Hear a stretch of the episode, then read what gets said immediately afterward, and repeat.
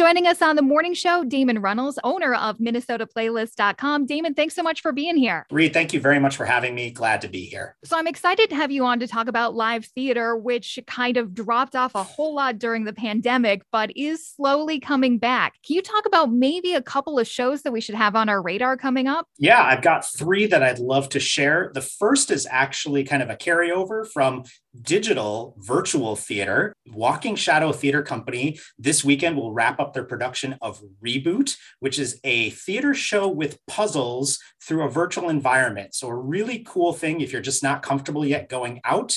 This is a great way to participate in some live theater with some other human beings, but from the safety and comfort of your own home. Have you participated yet? One of our journalists did a review on our website, so you can check that out if you're interested for more details.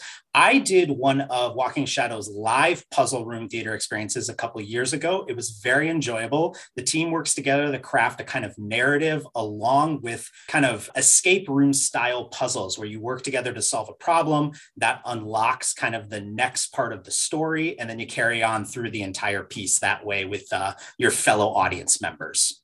Oh, that sounds so cool. What else is on your radar right now, Damon? We have Man of God, which is presented by Theater Mu over at Mixed Blood Theater. This is their Theater Mu's kind of return to live performance, their first show coming out of the pandemic, and is an extremely powerful piece about four high school girls who go on a retreat only to find that the mentor who has put this together has put a webcam in their room and is essentially spying on them. And so there's a lot of questions of morality, of spirituality, kind of coming of age. So a very cool piece. And the review from Kayla Hambick says this is a kind of on the edge of your seat, both laugh and kind of slightly terrifying reality piece. So very interesting, a lot of fun my skin started crawling as soon as you said live webcam. That is, I, I, I get that this is a very interesting premise, Damon. Yeah, it should be a, a very intriguing show. What else are, are you looking at uh, coming up over the next few weeks? We've got a phenomenal piece at the Jungle Theater, which actually has sat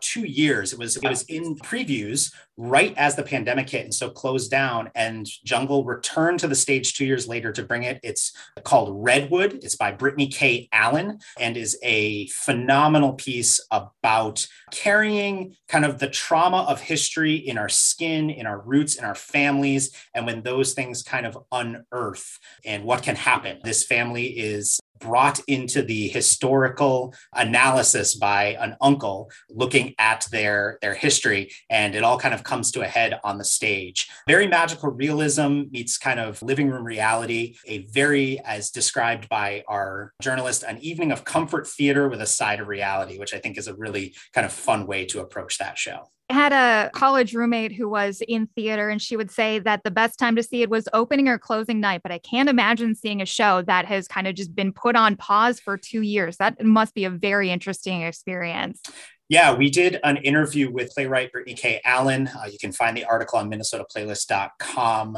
Tylee Scheider was the journalist who did this and talked a lot about what it was like to hold a piece and let it grow up especially over the past two years. Brittany Allen is a writer of color. And so the events of George Floyd, the events of the past two years, while they had an impact on the script, this script really was very specific to this, this exploration of trauma through generations. She said that while certain things impacted it, other mm-hmm. things really stayed the same. She really held on to those elements that were pre-pandemic, uh, and I think that's really fascinating for a playwright to to go through that kind of process. Damon, tell me a little bit more about MinnesotaPlaylist.com. Sure. So MinnesotaPlaylist.com is really a community-driven site for the performing arts for the state of Minnesota. Most of our content is generated by the community itself. So shows are posted by producers and theater makers. We also support a lot of the performing arts community with job postings and auditions. So if you're interested in getting involved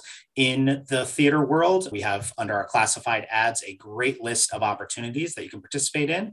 We do reviews as well as some opinion ed pieces. So if you're looking to learn a little bit more about performing arts, you can find that there. And we do have the most comprehensive calendar for the performing arts in the state of Minnesota. Most companies are posting their shows on there. So if you want to know what's going on this weekend, jump on to minnesotaplaylist.com, go check out some live theater. We do support all the theaters, but primarily we support a lot of those smaller and medium sized companies who maybe can't get the word out about their show as far. So, really grateful to Jazz 88 for helping us amplify the voices of those folks who, coming out of the pandemic, uh, really want to connect with audiences and get folks out to come see some of these performances. Damon Runnals, owner of uh, MinnesotaPlaylist.com. I appreciate the time. Thanks so much for joining us this morning. Thank you very much, Reed. Really happy to be here.